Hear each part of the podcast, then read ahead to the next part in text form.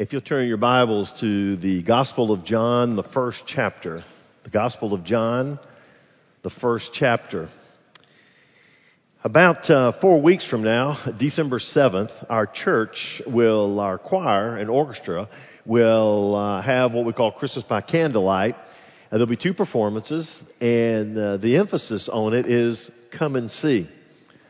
And the emphasis of the Christmas presentation is to come and see the glorious works of God. And uh, as I was looking into the year and I saw that and I began to talk to Michael and I began to look in the scriptures and I said, well, why don't for the weeks leading up to that, let's do a series entitled Come and See. And take the life of Jesus and look at the times where he talks about come and see.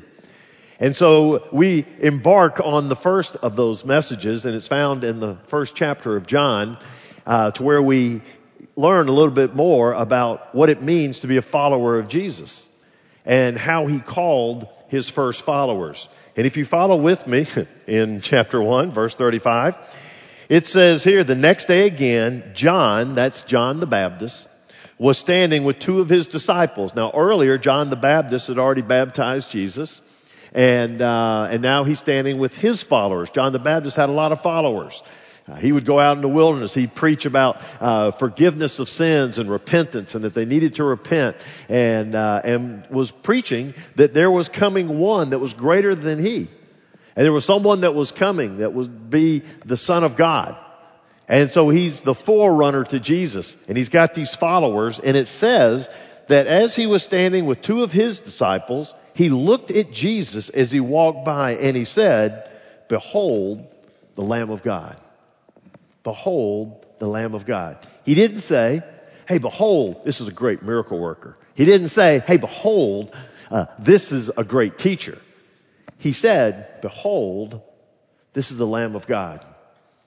And what he was, again, telling his followers was that I am talking about sin and forgiveness and repentance. But He is the one who is coming, who will be able to take away your sin and to provide the forgiveness for that sin when you repent. He says He's the Lamb of God. And during that day, they understood that a Lamb of God, it would mean a sacrificial lamb. We just finished a, a, series on experiencing God, and we are talking about Moses and trying to get the children uh, out of Egypt and into Israel. And in order to get them out, there were a number of plagues, and the last plague was what was called the death of the firstborn. And God was going to bring a death angel, and as he would come over the land, he would take the life of the firstborn children, firstborn of livestock, unless, and he talked to the Israelites, unless you take a lamb, you sacrifice that lamb, and you take the blood of the lamb and put it over the doorpost of your house. And when you go into your house that night, when the death angel comes, he will pass over your house and you will be saved. And it was the blood of the Lamb that saved you. And so there was going to be a coming Son of God who was going to die on a cross to be the blood of the Lamb for you and for me. And that as he went to the cross, he was going to take all of our sins and place them on himself, and then he was going to die for you. And then three days later, God raised him from the dead so that he could show that he was victorious over sin, victorious over death, and provide us the opportunity to be a part of God's family. And so he says, behold, this is the Lamb of God. And when he said that, and as Jesus was walking past, in verse 37, it says, the two disciples heard him say, say this, and they followed Jesus. So these guys, they're starting to go and they're gonna, they're gonna follow Jesus. Now, we're gonna explain a little bit later, but we believe these two disciples were Andrew and John. Okay? So they said they're going, they follow Jesus. Jesus turned and saw them following him and he said to them, what are you seeking? So he's just walking along. These two guys say, hey, let's go follow him. So they're following him. then all of a sudden he turns around and he asks them the question. He says, what are you seeking? Some translations have, what do you want? It's a great question. It's a great question for all of us. And in this passage, with this come and see, I want us to get some insights from it. Let me tell you the very first insight is that is all of us are seeking something in life. All of us are seeking something in life. And as Jesus turned and looked back to those two followers of John the Baptist and he asked him this question, he says, what are you seeking? What are you wanting? It looked to be a pretty innocent question at first, but actually it was a lot deeper. What is it that you really want? And you see, for us, we need to face that question. What is it that you're really seeking? For some, it may be happiness. For some, it may be contentment. For some, you may say, I'm seeking peace. For some, I'm seeking a clear conscience, seeking forgiveness, seeking a meaningful relationship. I'm seeking security. I'm seeking satisfaction. What is it that you're really seeking? And as you seek that, and then you see a person by the name of Jesus of Nazareth, as you fo- uh, begin to follow him, what is it that you want from him? What are you seeking? What is it that you really want? Do you want him to make all your ills well? Do you want him to make your finances good? Exactly what is it that you want from him? And so Jesus, being very perceptive, asked these two followers, what is it that you're seeking? What is it? But you know, it's a searching question that is asked, and we don't just answer the question once, but we answer it all throughout life. As we go through different stages of lives, we have to stop and ask ourselves, what is it that I really want? What is it that I'm really seeking? You know, Jesus' followers had to ask that same question at different times of their life. When Jesus calls them and he gets his 12 disciples and he, he's got them with him, he says, okay guys, you're going to be following me. And they say yes. And then if you turn over a couple of pages in John chapter 6, Jesus did some great miracles, but then he had some tough teaching. And when he did this tough teaching, he came back and in verse 66 of chapter 6, he says, after this, many of his disciples turned back and they no longer walked with him. So Jesus said to the 12, do you want to go away as well? What do you want? What do you want? What are you seeking? This is your time. Everybody else is backing away. What are you going to do? You going to walk away? You know what they said? Simon Peter answered him, Lord, to whom shall we go? You have the words of eternal life, and we have believed and have come to know that you are the Holy One of God. We're staying with you. Well, they keep on traveling along in life.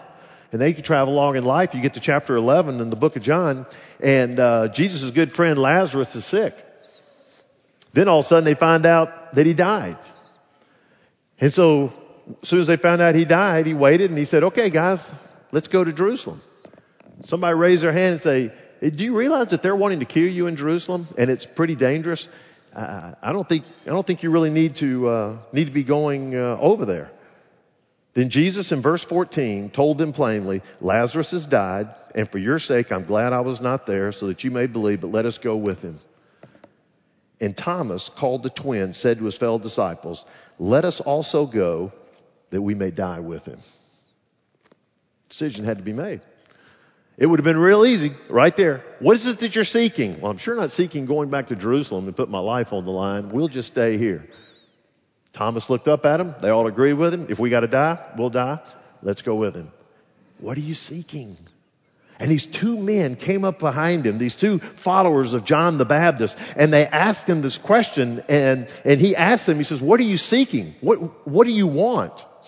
and look at their response. And they said to him, Rabbi, which means teacher, where are you staying? I thought that was an odd answer. If he turned around and asked you and says, what are you seeking? What do you want? Where are you staying? There are a couple different ways of looking at that. And I've read some different commentaries. You know, the first one kind of reminds me of, of a junior high guy and a girl. And um, it is, have you ever been caught off guard to where somebody asked you something and you weren't expecting it, and so you just threw something out? And then when it was over, you walked away and you said, why did I say that? It's like the junior high guy who's looking at this girl all the time, getting kind of nervous to ever talk to her, doesn't think she'll ever speak to him. He's at his locker over here and he closes his locker and there she is, the most beautiful woman he's ever seen. And she asks him a question. Uh, uh, uh, and you throw out some answer. And then y'all walk off and you're going to class and you go, what did that mean? That was so crazy. Part of me was thinking, that's what these guys are. Uh oh, he knows we're following him. He just asked the question, what are you seeking? Uh, hey, where are you staying? Where are you staying? That's a good one, isn't it? Where are you staying? Has nothing to do with the question, right? Okay, that's part of it. But the deeper theologians gave a lot more credit to these two guys. And what they were saying is that when he says, what are you seeking? And they said, where are you staying? If you put it in today's vernacular, it would be more like if, uh, if we were walking out in the hallway and you caught me uh, for just a moment and I said, what is it that you want? And you said, uh, let me just tell you right now what it is. Or in this situation, you would say, have you got any time this week that I could get on your calendar?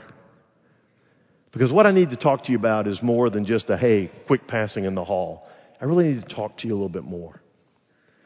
Which made me really believe that when he says, what are you seeking? And they said, where are you staying? In essence, they're saying, have you got some time for us? This is not just a passing in the road. Got one question for you. This is, I really want to talk to you. I want to spend some time with you. And with that, when you see that answer to that question, then all of a sudden, you see Jesus' response. And his response is the second point, and that is that Jesus is approachable because he says, Come and see. He's approachable. Come and see. He says in verse 39, Come and you will see. And so they came and they saw where he was staying. And they stayed with him that day, for it was about the tenth hour. The tenth hour was four o'clock in the afternoon. Most people were getting off work about that time, and so they followed him to his home, and most believe that he, they spent the night with him. And as they spent the night, during that time, Jesus began to tell them things that were even deeper than they even imagined. What an amazing time these guys had. And so during that day, during that night, they began to be together to talk and they got even more than they expected. Wow. They asked him, where do you stay? And he could have sat there and said, well, someplace you don't want to go. I don't have any time for you, whatever. You know what he said? Come and see. Where are you staying? I want you to come and see. Jesus is really approachable. You don't see him pushing people away. He says, hey, come and see. Come and see. I think there's something else we take from that come and see, and that is a valid response to someone sharing the gospel is not always them saying, yes, I believe. Too often we feel like if I share the gospel, if I talk about Christ, and then I ask them, do you want to ask Christ to come into your heart now? And they go, no, we feel that's that's just, oh no, that, that's just horrible. No. Sometimes the best response is, you just need to come and see. You're not ready yet? Come and see. For some people, they say, I really want to read the Bible more. Man, that's great. You just come and see. You're not, there's nothing that's going to come up over here that we're going to have to apologize for. You just come and see.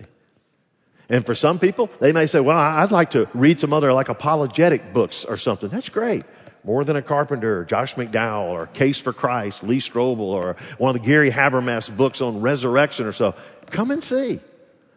You're, it's, it's an open invitation for you to come and see that. You see, that come and see is, is offered to everyone. And, and just as a, as a tagline to this, this should be a place at our church where it's very comfortable for people to come and see where somebody wants to know something about the Christian faith, that you should be able to say, hey, Sunday mornings, you need to come and see. We got a great Savior. We got a great church. We want you to come. Just come and see. Jesus is very approachable. And so Jesus, in him being approachable, asked them, you come and see. And so they came. But it's interesting. It says that, so they came and they saw and they saw where he was staying and they stayed with him that day, you know, 10th hour. And then what happens is the third, and this is our responsibility, and that is after you have come and seen, you need to find others to invite to come and see. You got that? After you have come and seen, okay, I've come, I've seen, and you make a decision for Christ, and you are to then find others to invite them to come and see. And this goes throughout the, throughout this whole chapter. Verse 40. One of the two who heard John speak and followed Jesus was Andrew, Simon Peter's brother. One of the two disciples. Remember there were two of them? One of them was Simon, uh, was Andrew. The other, we believe, is the Apostle John. And the reason we believe that is that he never mentions his name in the gospel. He always uses a different, like the, the one that Jesus loved, and, and just stays away from bringing attention to himself. So many believe that's who it is. Um, it's not a test of your faith, but it seems like that would be the best on there. But the focus is on Andrew. And he says, He first found his own brother Simon and said to him, We have found the Messiah, which means Christ and he brought him to Jesus. First person he found was his brother. So what he did was, he came and he saw. And after he came and saw, you know what? I'm going to invite some others and, and I'm going to, and, and first person I'm going to look for is my brother. Preaching is good, but personal witness and friendship continues to be the primary means in which people are brought to Christ. Converts make new converts. They speak what they know about Jesus and they bring other people along so they too will come and see. And you begin to pick up a pattern in the very first chapter of John as to what we're supposed to be doing. We are to come and see what God has for us. And when we become born again, adopted into his family, we are then to go find others and bring them. And what they did was they brought people that they were close to. So the first thing he did, he found his brother Peter, who was also one of the disciples of John the Baptist, and he brings him over. And he says, We have found the Messiah. This is the one that we've been talking about. I've found him. I'm going to take you to him. So he brought him to Jesus. Jesus looked at him and he says, So you are Simon the son of John. You shall be called Cephas, which means Peter. I'm going to change your name. It's going to be Cephas. It's going to be a rock.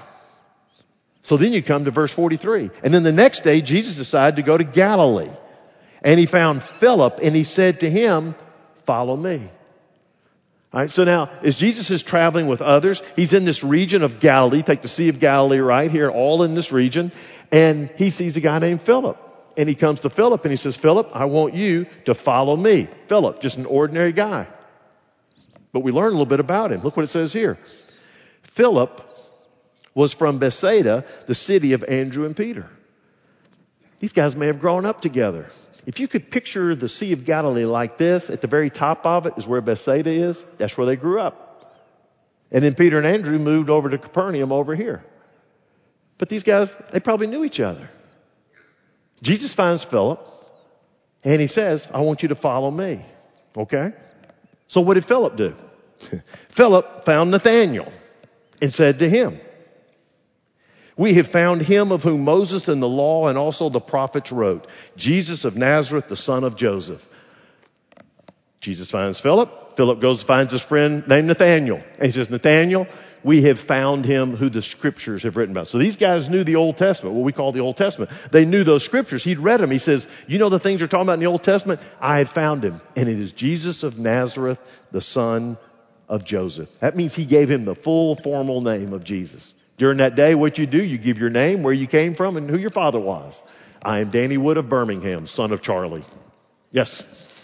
Or if you have to go to the airport and check your passport. I'm Charles McDaniel Wood Jr. of Birmingham, son of Charlie. And they said, This is Jesus of Nazareth, son of Joseph. This is, this is the guy. This is the guy that we have been talking about. This is the guy we've been, been, uh, looking for. He says, I have found him. And he says, I need to bring you to him. Look at Nathaniel's response. Nathaniel said to him, Can anything good come out of Nazareth? Can anything good come out of Nazareth? First thing he hears. It's kind of a cynical guy, Nathaniel. He was that way growing up too. I don't know if y'all remember or not, but, but he's just a cynical guy. And he said, can anything good come out of Nazareth? There's a lot of thought, uh, discussion. What does that mean? What was he thinking?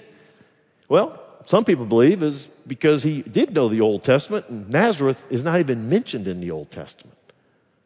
So when you sit there and tell me that this somehow the guy who is the answer to all these Old Testament prophecies is from Nazareth, it just can't be. Can anything really good come out of Nazareth? Then there's some others who, when they've looked at the history of Nazareth, have realized that it's really a village of no count. I mean, nothing really good ever came out of Nazareth. They were kind of rough people. They were irreligious. A lot of folks weren't, weren't real crazy about folks from, from Nazareth. And then as they look further, they realize that Nazareth sits right here and Nathaniel's from Cana. They're right up over here. They're not too far from each other. And believe it or not, I read some commentary that said there could have been some competition between these two. So there could be some prejudice. Guys from Cana don't like the folks from Nazareth. And they got a big rivalry. You know, you look in the state of Alabama, you got the Iron Bowl. Okay? You go to the state of Mississippi, you got the Egg Bowl. You go here to Israel, they got the Pottery Bowl. And in that Pottery Bowl, Cana versus Nazareth. Oh, they just hate them in there. They wouldn't wear their colors. They didn't like their mascots. It was crazy on there. And so they just didn't like them. And so there could be a prejudicial element there, which is, can anything good come out of Nazareth? So he could either look at it from a religious standpoint, or it could just be a flat out prejudice standpoint of saying, you know, I've never seen anything good come out of Nazareth, so could anything happen out of Nazareth? So how do you answer that? You get an argument with him? Do you begin to debate with him? Nah, it's kind of interesting. Look what Philip said. Philip said to him, Come and see. Somebody else said that not too long ago. That's what Jesus told these first two followers. Philip been hanging out with Jesus. This guy's got all these questions and stuff. And you know what Philip said? Hey, come and see. If Philip was standing right here with us, he'd say, I don't have all the answers. I'm not sure, but I believe I've met the Messiah over here and you know, all you need to do is just kind of come and see. Come and see. Here are going to be people that you're going to be talking to, that you're going to talk to them about the Lord, and they're going to ask you some things that you don't know and things that you may just need to say, hey, come and see. Just, just come to church with me if you want to, or come to a Bible study with me. Uh, just take the New Testament and just begin to read through it and come and see. See who he is. And so Philip gives him that, that same introduction and he says, Hey, just, just come and see. And so in verse 47, Jesus saw Nathanael coming toward him and he said of him, Behold, an Israelite indeed in whom there is no deceit. Now, Nathanael has not met Jesus ever. And the very first thing that Jesus says as he's walking up, and he's probably sticking his hand out to shake his hand, is, Hey, now here's a guy who's an honest man there's no guile and there's no deceit in him. Well, it kind of made you feel good, but he asked this question. He says, How do you know me? How do you know me? How can you say that? And then Jesus answered, You know, before Philip called you, when you were under the fig tree, I saw you. This is one of those moments that you're just kind of blown away. Uh, because what he is saying is, you remember when Philip went to see you? I saw you even before he saw you. And I remember you were there under the fig tree over there. Now, something apparently had taken place under the fig tree that was strong in Nathaniel's mind. Some people are saying maybe it was a time of where he was meditating on, on the Old Testament scriptures and having a, a devotional moment or so with God because a lot of times that's where people would go to be under a shade tree like that and, and take that time. But whatever it was, something happened right under that fig tree. And when it did, look at his, his first response. Then he says, Rabbi, you are the son of God. You are the king of Israel. Well, so much for the you're from Nazareth problem, isn't it? He don't have any problem now that he's from Nazareth. He said, how'd you know that? And he didn't do one of those. Okay, all right. You got one of those little flyover things, the little GoPro things. What, what is it? How did you know? No. Soon as he said it, boom, it hit him. And he said, man, you are the son of God. You are the son of God. Now, the interesting things here is that Jesus meets us as individuals. And this is what we need to understand. You just take a look at these few things of where we've got, hey, come and see, come and see, and all along the way, you see that God meets us just as in individuals. He did something different with each one of those guys. Okay, we've got Andrew and John. They're back over here and they're walking with him and Jesus asked them a deep, thoughtful question. What are you seeking? What are you wanting in life? And these guys had to stop and they say, you know what? This isn't just a passing on the road comment. We need to really sit and talk to you about this. I need to get down a little bit deeper on some things. And he says, okay, so I'll, I'll talk to you. Then he goes to Philip. Oh, mean Peter. They bring Peter to him. Peter is this, he's got leadership qualities all over him, but he's rough. And when Jesus looked at Peter, the very first thing he said to him was, You've got some strong character traits you. You've got some strong leadership traits in you. Tell you what, I'm not going to be calling you Simon over here. I'm going to call you Cephas, Peter. It means a rock. All of a sudden, he knew right where he was. He knew he had that leadership ability. But now, since Jesus has recognized that, and we're going to take some years and we're going to fine tune that over here. Philip. You don't know a lot about Philip. But many people believe Philip is sort of a reluctant type. Uh, the feeding of the 5,000, when uh, Jesus uh, looked and he said, Hey, we got all these people over here. How are we going to feed them? Philip comes up to him and says, Hey, I don't know how we're going to do this. Don't have enough money. We can't, uh, I don't know how we're going to. He's just asking questions over here. And Jesus asked him, Philip, how are you going to do it? Well, I don't, I don't really know how we're going to do that. And then at the um, Last Supper, when Jesus says, I am the way, the truth, and life, no man comes to the Father except by me, Philip, the sister, said, Hey, if you could just show us the Father, then everything would, would be good. And then Jesus looks at him and says, What have I been doing for three years? It's just a little bit of reluctance. Well, in this scripture, guess who took the initiative? Jesus did. He found Philip. He says, Follow me. To be someone who's sort of reluctant, that's what he needed.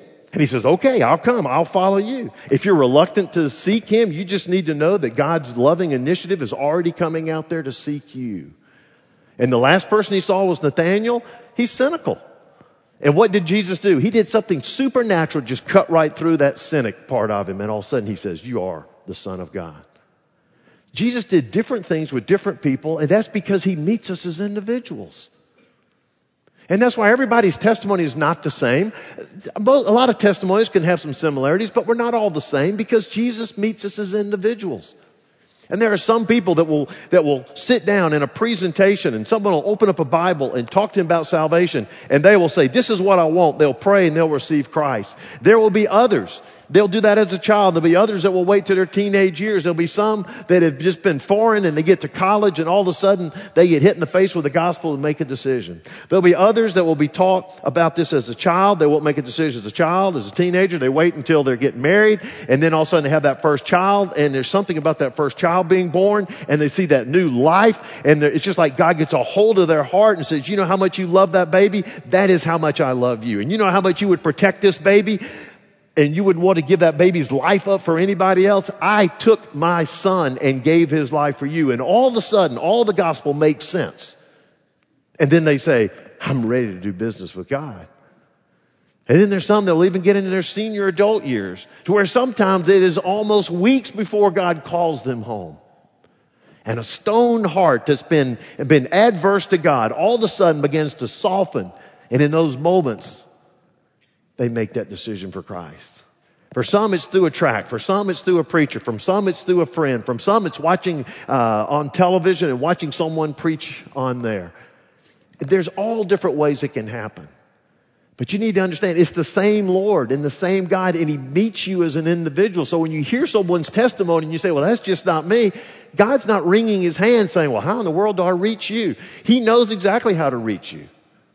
He meets us as individuals. And that's what he did with each one of these followers. Everything was a little bit different with each one of these. Let me tell you the last thing is this. Come and see is the gateway to even greater things. Come and see is the gateway to even greater things. You know, Nathaniel said, Well, you are the Son of God. And in verse 50, Jesus answered him says, Because I said to you, I saw you under the fig tree, do you believe? You will see greater things than these. And he said to him, Truly, truly, I say to you, you will see heaven open and the angels of God ascending and descending on the Son of Man. That goes back to the Old Testament, Jacob's dream, Jacob's ladder where he's dreaming and he has this dream and he, and he looks up this vision of, of where there's this, this ladder and the angels of God are going up and down this ladder. And it's a, it's like a, a picture of, of Christ as our bridge, our ladder to the Father. And uh, he says that uh, you're going to see greater things than these. And I always smile when I read things when, uh, like when, when Jesus cursed the fig tree and all the disciples went, whoa, wow, that's really something.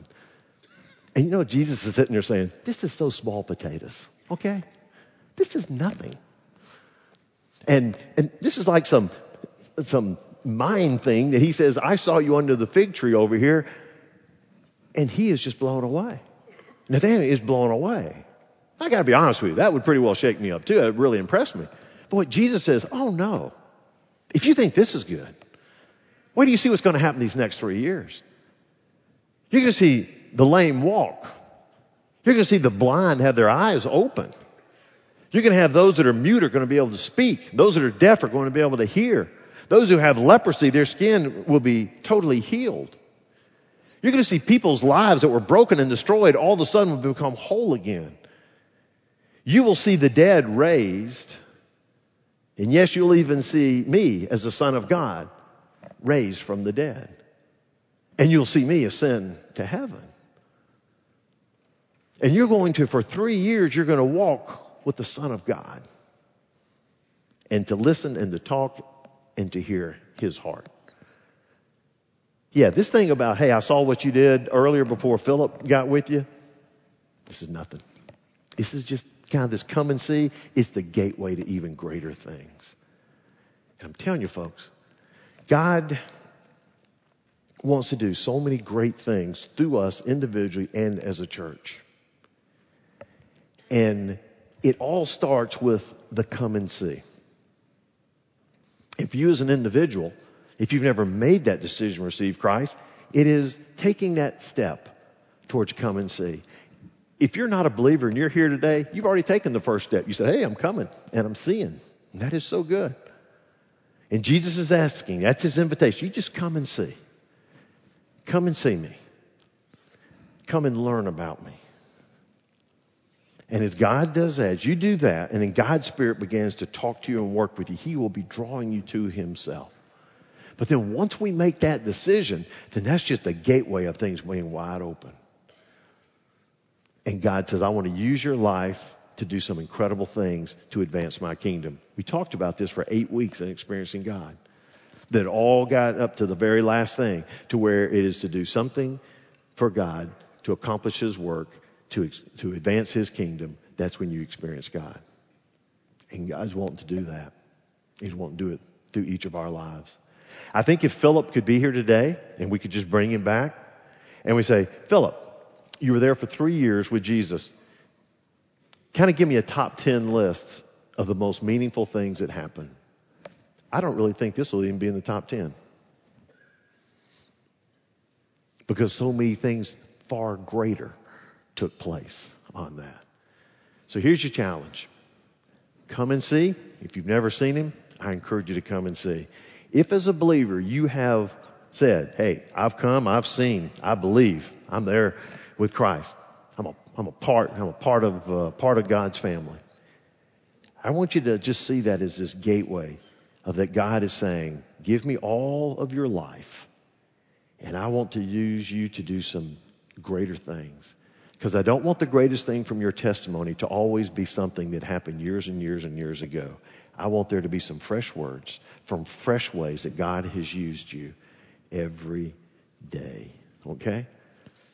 I want to ask you to stand for just a moment.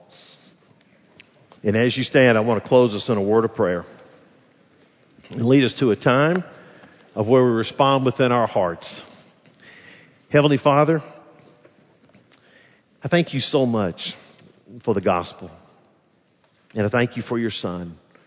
And that Jesus is so approachable and that he just tells us to come and see. And Father, is our prayer that in these moments that um, you will speak so much to our heart and to affirm and to remind us that you ask us to come and see. Lord, I bet there's some people here today who really have gotten some hardened hearts. Some things have happened in life that have caused them to even question your love and question who you are. Lord, they, may they be reminded of the John of John 1 who is approachable that still says, Come and see. And may those defenses be broken down. And may hardened hearts be turned soft again to you. Father, let us take that challenge of the come and see and let us follow you and to be used by you to advance your kingdom.